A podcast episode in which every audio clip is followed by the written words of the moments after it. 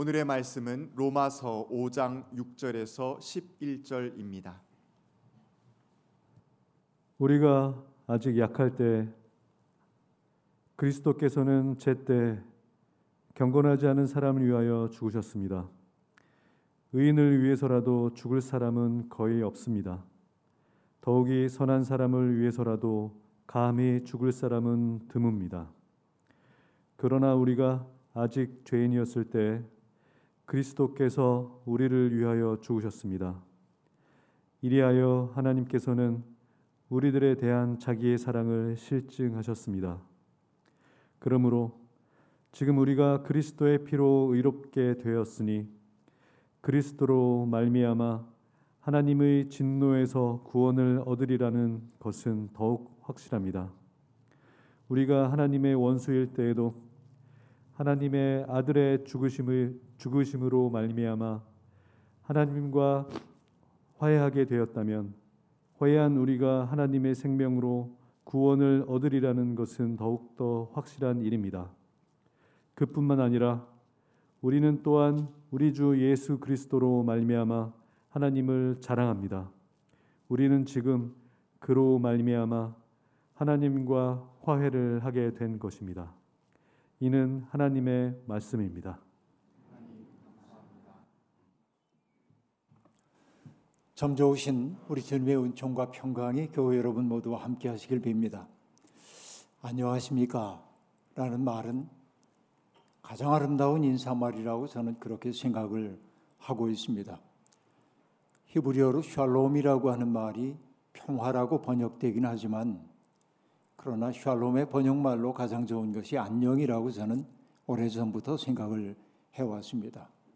우리가 안녕하기 위해서는 몸도 마음도 두루 평안해야 하고 또 음식 굶주려도 안 되고 아, 또 자식들이 속썩여도 안 되고 부모님도 구전하여 계셔야 하고 다양한 조건들이 갖추어질 때 비로소 우리는 안녕하다고 얘기할 수 있겠습니다. 그런데 모두가 안녕하기를 원하지만은 안녕할 수 없는 게 우리의 인생인 것 같습니다. 사건 사고가 이 겨울에 많이 벌어집니다. 지난 주 중에는 평택의 물류창고에 불이 나가지고 화재를 진압하기 위해 들어갔던 소방관들이 세 분이 순직하는 참 참담한 일이 벌어지게 되었습니다. 저마다 소박한 행복을 꿈꾸고 있던 이들의 삶이 속절없이 불길 속에 쓰러져 간 것입니다. 지난 주 중에 또 벌어졌던 사건은 광주에 있는 아파트 신축 공사 현장에서 외벽이 무너져 내리면서 많은 사람들이 죽거나 다치곤 했습니다. 참 참담한 일이 아닐 수 없습니다. 예기치 않은 일로 세상을 떠나간 그들을 하나님께서 긍휼히 여기시고 사랑의 품에 안아 주시기를 소망합니다. 떠난 이들도 그러하지만은 남겨진 가족들이 경험해야만 하는 그 참담한 고통, 일평생 그 사고의 기억에서 헤어나기 어려울 텐데 주께서 그 가족들에게도 위로와 마음속에 평강을 창조해 주시기를 간절히 청하지 않을 수가 없습니다. 사람은 누구나 다 평범한 행복을 원합니다. 남들과 구별되는 굉장한 행복을 구하기보다는 별일 없이 소박한 행복을 누리며 살고 싶어 합니다. 그러나 소박한 행복이라고 하는 것은 아무에게나 주어지지 않는 것임을 우리는 시시때때로 경험하며 삽니다. 때때로 그런 소박한 행복의 꿈이 악몽으로 변해버리는 일들이 다반사로 일어나는 게 우리의 삶의 현장입니다. 그런 사고의 소식이 들려올 때마다 저는 복음서에서 주님이 하셨던 말씀이 떠오릅니다. 실로암 탑이 무너져서 치어 죽은 18사람이 예루살렘에 있는 다른 모든 사람보다 더 죄가 많았기 때문이라고 생각하느냐? 그렇지 않다. 너희도 회개하지 않으면 다 망할 것이다. 주님 그렇게 말씀하셨습니다. 그러니까 그 사고를 통하여 세상을 떠나간 그분들의 자리에 우리가 있었다 해도 별로 이상하지 않은 일이라 하는 얘기죠.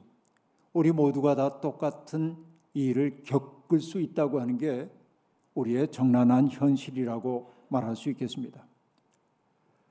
생명을 최우선의 가치로 여기지 않은 사회는 언제라도 희생자를 만들어내게 마련입니다. 그 희생자는 오늘은 그들이었지만은 내일은 내가 될 수도 있고 내 가족이 될 수도 있다는 것이지요. 공사 기한을 단축하기 위해 강행했던 겨울 공사가 그러한 사건을 일으켰던 것을 우리들이 봅니다. 그러므로 하나님을 정말로 믿는 사람들, 하나님이 창조주이시고 생명의 주인이심을 믿는 사람들은 우리 시대를 확고하게 장악하고 있는 돈이라고 하는 우상 앞에 절하지 않는 끈질김이 우리에게 필요합니다. 하나님을 믿는다고 말하면서도 우리들은 하나님보다 돈이라고 하는 우상을 더욱더 섬기고 있는 것은 아닌지 돌이켜 봐야 합니다.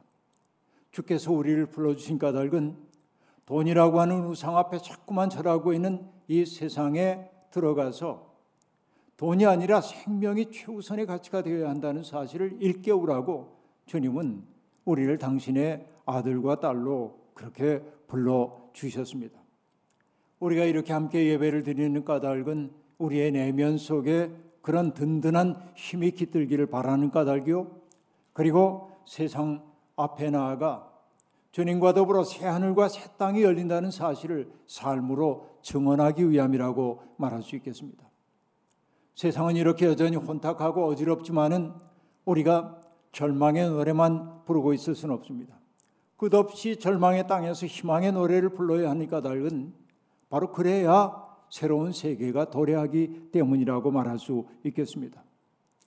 로마서 5장에서 바울 사도는 믿음으로 말미암아 구원함을 얻은 사람들이 누리게 된 복을 몇 가지로 정리하고 있습니다. 그 첫 번째는 하나님과 누리는 평화 입니다.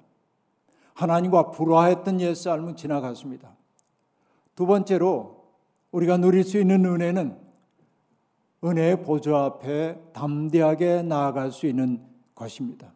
하나님과 얼굴을 대면하여 보는 것이 부끄럽지 않고 설렘이 되는 것이 우리가 은총을 받은 자임을 나타내는 징표라는 말입니다.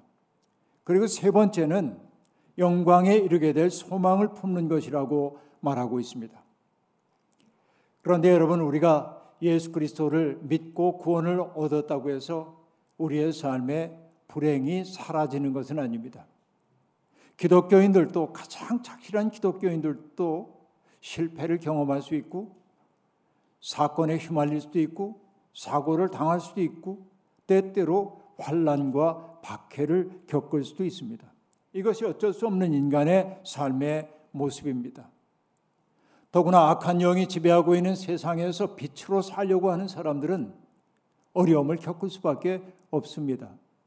성서도 일찍이 우리에게 그렇게 얘기해 줬죠. 악한 일을 저지르는 사람은 누구나 빛을 미워하며 빛으로 나오지 않는다. 그는 그것은 자기 행위가 드러날까 보아 두려워하기 때문이다. 라고 말하고 있습니다. 어둠에 속한 삶을 살고 있는 사람은 빛으로 사는 사람을 보면 불편해집니다. 자기의 부끄러운 모습을 드러내는 거울상이 되어주기 때문에 그렇습니다. 그 때문에 악한 세상은 빛의 자녀로 살려고 하는 사람들을 박해하거나 조롱하거나 그도 안 되면 길들여 자기들과 한 통속이 되도록 만들려고 합니다. 그러나 그리스도의 가없는 사랑을 경험한 사람들은 그런 세상에 저항할 내면의 힘을 갖게 됩니다. 환란과 시련이 다가온다 할지라도 세상에 동화되기를 거부할 수 있습니다. 바울사도는 일찍이 그런 것을 경험했기 때문에 아주 간명한 문장을 통하여서 하나님이 주시는 은혜의 신비를 얘기했습니다. 기독교인들이 겪고 있는 환란은 인내력을 낳고 인내력은 단련된 인격을 낳고 단련된 인격에서 희망이 솟아오른다고 바울 사도는 그렇게 일깨워 주었던 것이죠. 이것이 중요합니다. 불과 물을 통과하면서 더욱 단단해지고 불순물들이 정화됨으로 깨끗한 쇠가 만들어지는 것처럼 정말로 우리들이 세상에서 고통을 겪을 때 그리스도의 뜻을 따라 살려고 하다가 어려움을 겪을 때 우린 비로소 단련된 인격의 사람이 될 수 있고 내 속에 흔들리지 않는 기둥 같은 것이 하나 들어섰음을 느끼게 될 것입니다. 바로 그 사람, 단련된 인격을 갖고 사는 그 사람이 희망의 사람이라 말할 수 있겠습니다. 희망의 사람이란 자기의 가능성을 붙들고 사는 사람이 아니라 하나님의 가능성을 붙들고 사는 사람입니다. 그렇기에 그들은 어지간한 어려움이 다가와도 낙심하지 않습니다.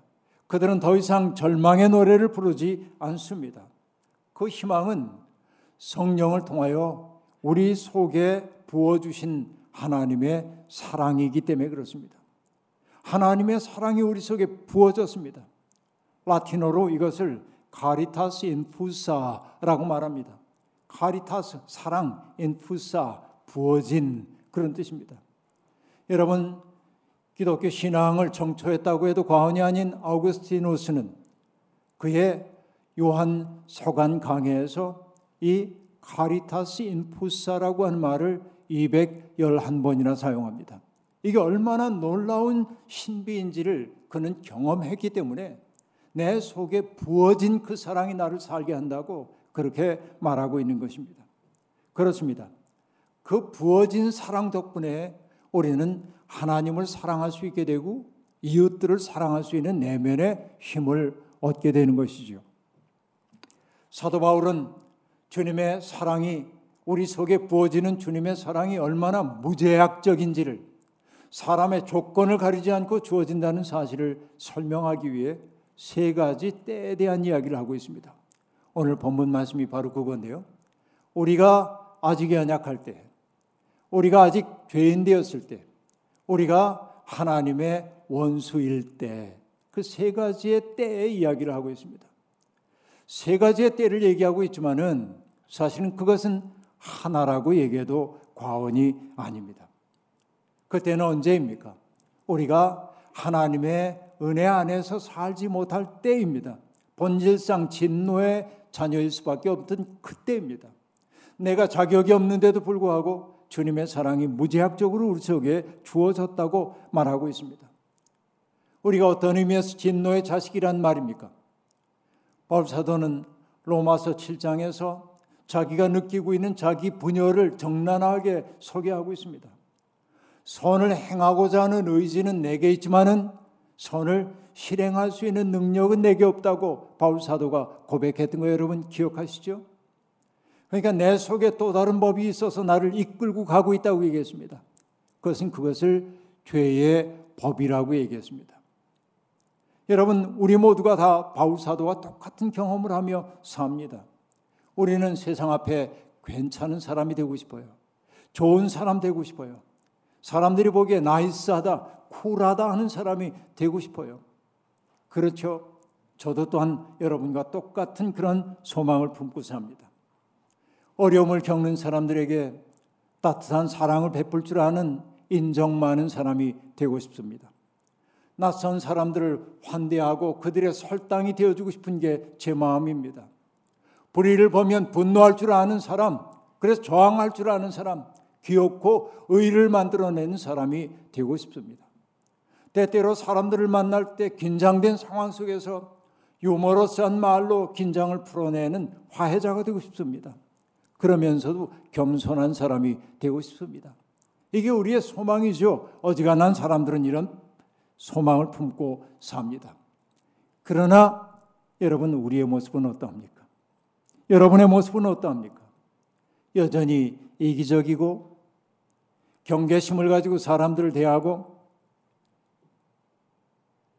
더 많은 순간 비겁하고 거칠고 퉁명스럽고 교만합니다. 이게 우리의 모습 아닙니까? 좋은 사람 되고 싶은 마음은 내게 있지만은 좋은 사람 될 힘이 내게 없다는 사실을 알고 있는 것 아닙니까? 이게 우리의 상황이라 말할 수 있겠습니다. 서양 속담에 지옥으로 가는 길은 선의로 포장되어 있다는 말이 있습니다. 선의는 good intentions. 나의 좋은 의도예요. 나는 좋은 일을 하고 싶어요. 그러나 그것은 의도일 뿐 삶으로 번역되지 않는다면 그것은 아무 소용없는 거예요. 지옥으로 가는 길이 선의로 포장되어 있다는 이 말이 기가 막힌 이야기 아닙니까? 여러분 아시리아의 왕인 사네립이 대군을 이끌고 예루살렘을 쳐왔습니다. 유다의 인근 마을들을 다 무너뜨렸고 마침내 예루살렘을 포위합니다.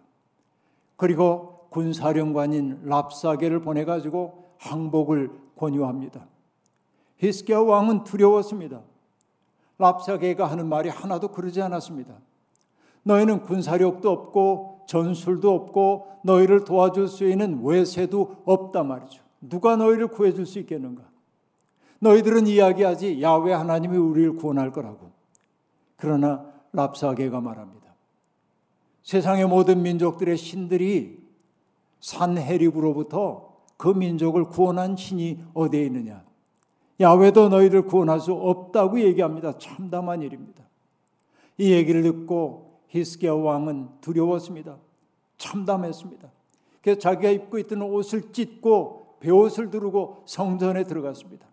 할 수 있는 일 아무것도 없었습니다.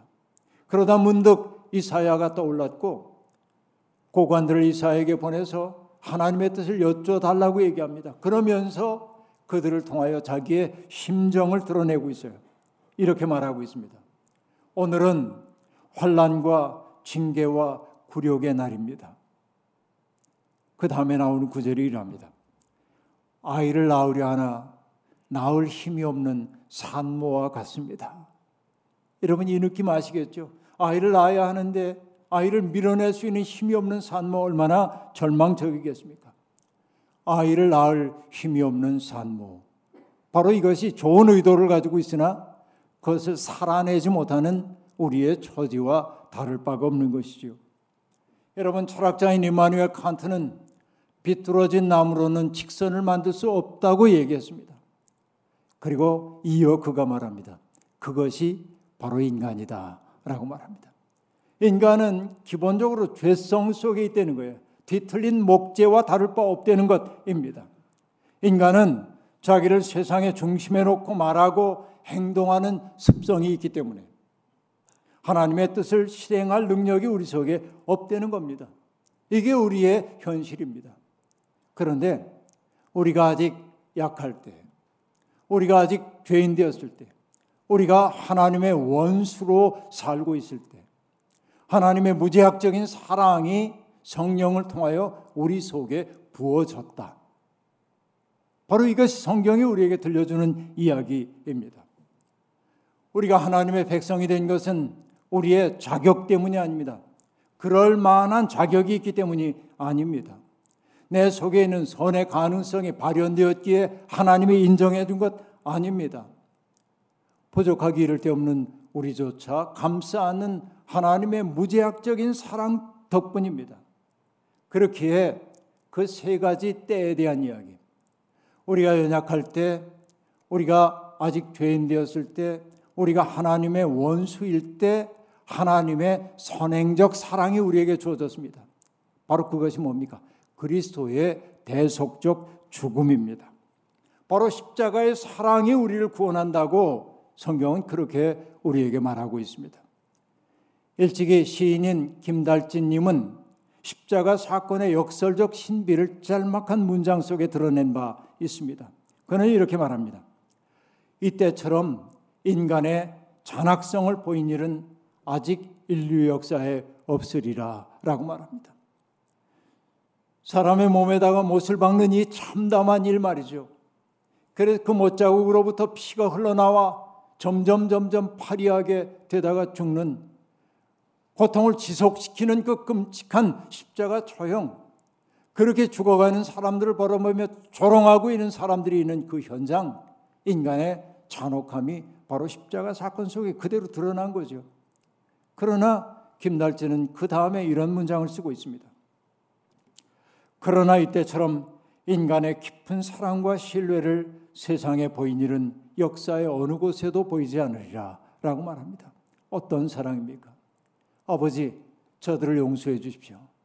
자기들이 하는 일을 알지 못함입니다. 라고 말하면서 당신을 조롱하는 사람조차 용서해 달라고 기도했던 그 예수 그리스도의 모습 말입니다.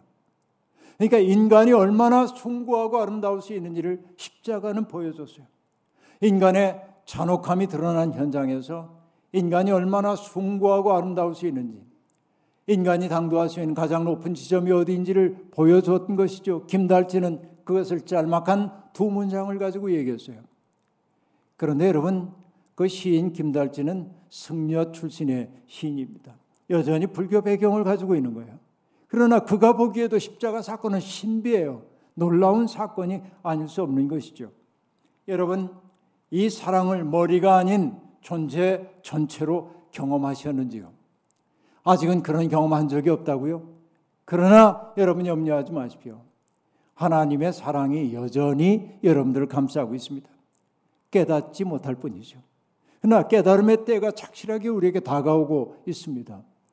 오늘 6절의 말씀을 보면 그 주님의 대속적 사랑이 제때에 베풀어진다고 얘기하고 있어요.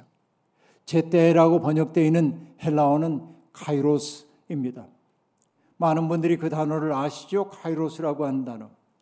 그것은 시계로 계측할 수 있는 시간이 아닙니다. 하루가 24시간이라든지 일주일이 1회 또 1회로 7일로 돼 있다든지 이것은 계량할 수 있는 시간입니다. 그러나 카이로스라고 하는 시간은 어떤 절대적 시간입니다. 절대가 상대적인 시간 속에 꿰뚫고 들어온 시간을 얘기해요. 다시 얘기하면 결정적 순간이에요. 하나님의 뜻이 우리의 삶을 관통하는 그 시간을 성경은 카이로스라는 말로 설명하고 있는 거예요. 원래 헬라어 속에 그런 깊은 의미가 있지 않았지만은 성경은 카이로스란 말을 그런 의미로 사용하고 있다는 이야기입니다. 가만히 생각해 보면 누구에게나 그런 카이로스적인 순간은 있습니다. 여러분도 잘 아시는 만해 한용우님은 님의 침묵이라고 한 시에서 바로 그때를 이렇게 노래했습니다. 날카로운 첫 키스의 추억이라고 얘기했죠. 날카로운 첫 키스의 추억이래요. 그가 경험했던 바가 무엇인지 우리는 알 길이 없지만은 그 경험은 자기의 운명의 지침을 돌려놓고 뒷걸음질쳐 사라졌다고 말합니다. 그 날카로운 첫 키스의 추억이 그로 하여금 이전과 같은 방식으로 살 수 없도록 만들었던 거예요. 여러분 이것이 종교 체험입니다 일종의.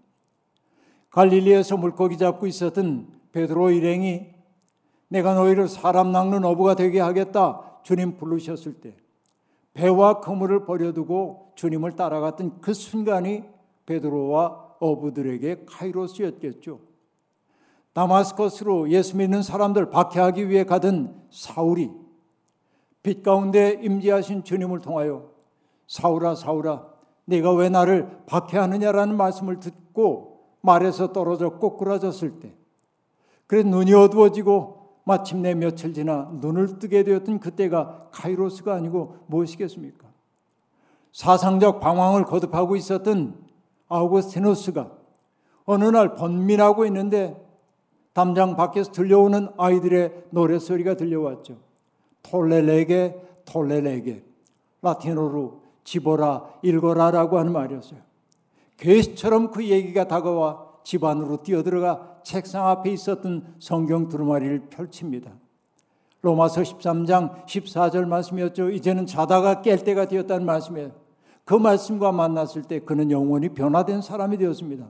바로 이것이 카이로스의 순간이라고 말할 수 있겠습니다.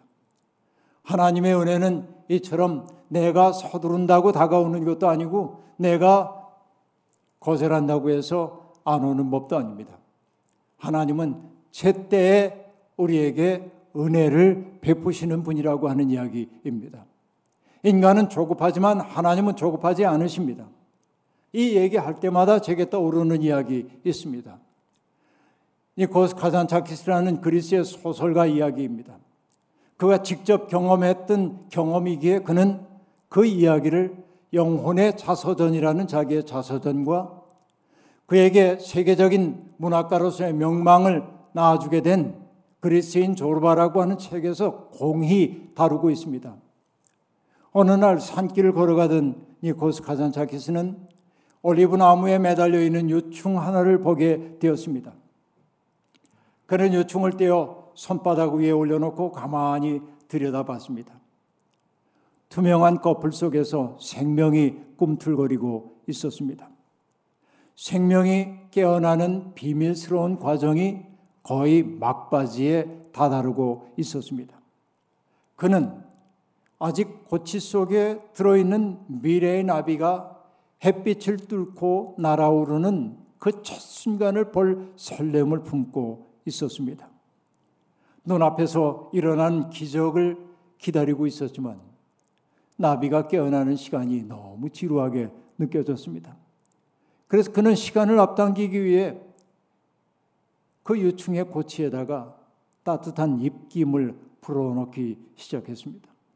따뜻한 입김이 닿자 마침내 그 유충의 고치의 등껍질이 열리고 연녹색 나비 한 마리가 날개를 이렇게 내밀었습니다. 한쪽 날개가 펴졌고 나비는 안간힘을 다하여 다른 날개를 피려고 하는데 펴지지 않는 겁니다. 기다리고 또 기다렸지만 끝끝내 나비는 이 날개를 펴지 못했습니다. 왜냐하면 그 입김을 통하여 인위적으로 시간을 앞당기려 했기 때문에 빚어진 참담한 일이었습니다. 영원한 법칙을 어기고 서둘렀기 때문에 나비는 결국 죽고 말았다고 하는 자책감이 오래도록 카잔차키스의 마음을 사로잡았어요. 그 이야기 끝에 그는 이렇게 얘기합니다. 인간은 서두르지만 신은 그렇지 않다. 그렇기 때문에 인간의 작품은 불확실하고 불완전하지만 신의 작품은 결점이 없고 확실하다. 눈물을 글썽이며 나는 영원한 법칙을 다시는 어기지 않으리라 맹세했다. 나무처럼 나는 바람에 시달리고 태양과 비를 맞으며 마음 놓고 기다릴지니 오랫동안 기다리던 꽃과 열매의 시간이 오리라. 여러분, 은혜 안에 있는 사람들에게는 꽃과 열매의 시간이 옵니다. 아직은 그때가 아니라고 낙심하지 마십시오. 그때는 반드시 오도록 되어 있습니다. 하나님의 시간은 우리에게 착실하게 다가오고 있습니다. 그때를 우두커니 기다리기만 할 게 아니라 하나님의 꿈을 이 땅에 살기 시작해야만 합니다. 삶은 누구에게나 불확실합니다. 삶은 누구에게나 무겁습니다. 그러나 한 가지 분명한 것 있습니다. 우리가 십자가의 은혜로 하나님과 화해를 이루었다는 사실이고 예수 그리스도의 죽음을 통하여 우리가 화해를 이루었다고 한다면 예수 그리스도의 부활의 생명을 통하여 우리가 구원을 얻으리라는 사실. 이거는 세상에 누구도 빼앗아갈 수 없는 삶의 진실입니다. 그렇기에 우리는 옛 생활이 속해 있는 옛 세계에 속한 사람이 아닙니다. 바울은 이것을 우리의 시민권은 하늘에 있다는 말로 표현했습니다. 바울은 또 다른 곳에서 이렇게 얘기하죠. 우리는 하나님으로부터 하나님께서 위로부터 부르신 그 부르심의 상을 받으려고 목표점을 바라보며 달려가는 사람입니다. 라고 말했습니다. 이것은 이 더러운 세상 떠나 저 세상만 바라보고 살라는 말 절대로 아닙니다. 여러분, 이 대목이 중요합니다. 위로부터의 부르심에 응답하는 삶. 하늘의 시민으로 사는 삶은 구체적인 일상 속에서 하늘을 선택하지 않는 한 불가능하다는 사실을 알아야 합니다. 달리 얘기하겠습니다. 하늘에 닿는 길은 땅의 길을 통해서만 연결된다는 사실입니다. 오늘 내가 이 땅에 사는 동안 이 땅에서 하늘의 뜻을 살지 않으면 하늘 가는 길 찾을 수 없다고 하는 말입니다. 땅에서 하늘을 산다는 말은 우리가 사는 삶의 현장이 하나님이 머무시는 장소임을 잊지 않고 산다고 하는 말입니다. 하나님은 폭력이 일상이 되어 수많은 사람들을 해치는 그 피 흘리는 땅을 바라보며 안타까워하며 이스라엘 백성들에게 말씀하셨습니다. 너희가 사는 땅, 곧 내가 머무르는 땅을 더럽히지 말아라. 라고 말합니다. 너희가 사는 그 땅이 곧 내가 머무르는 땅이라고 말씀하고 있습니다. 그리고 말합니다. 나 주가 이스라엘 자손과 더불어 함께 머물고 있다. 민숙에 나오는 이 말씀 강렬한 말씀입니다. 형의 설을 피해 단안하던 야곱이 광야에 이르렀을 때 날이 어두워졌습니다. 그는 돌베개를 베고 잠이 들었습니다. 그런데 꿈에 하늘에 닿는 층계가 있는 것을 보았습니다. 층계로 천사들이 오르락 내리락 했습니다. 그리고 문득 주님이 그에게 나타나 말씀하시는 걸 들었습니다. 내가 내가 어느 곳에 있든지 내가 너와 함께 있겠다. 너의 보호자가 되어 주겠다. 내가 복 받도록 하겠다.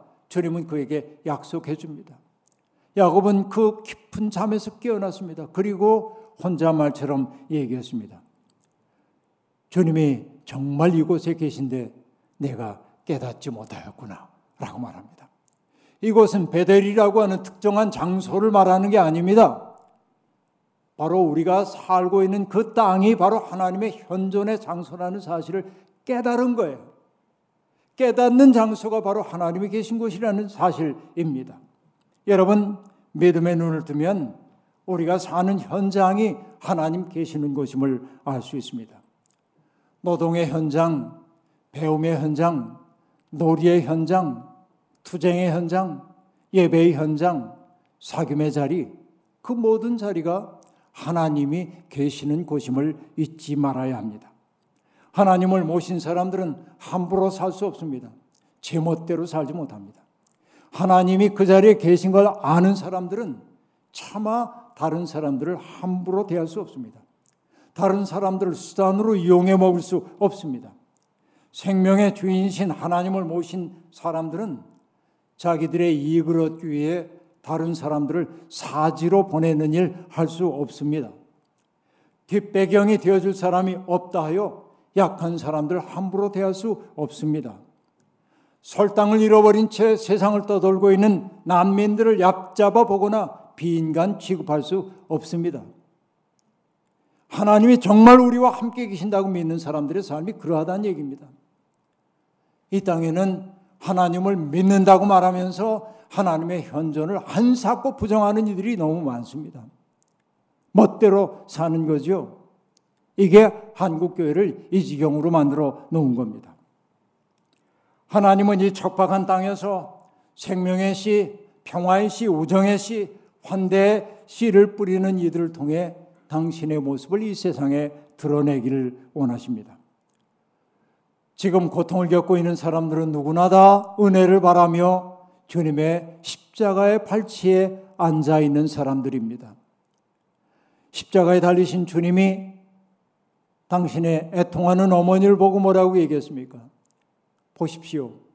이 사람이 당신의 아들입니다. 사랑하는 제자를 보고 뭐라 얘기했습니까? 보아라. 이분이 내 어머니다. 라고 얘기합니다.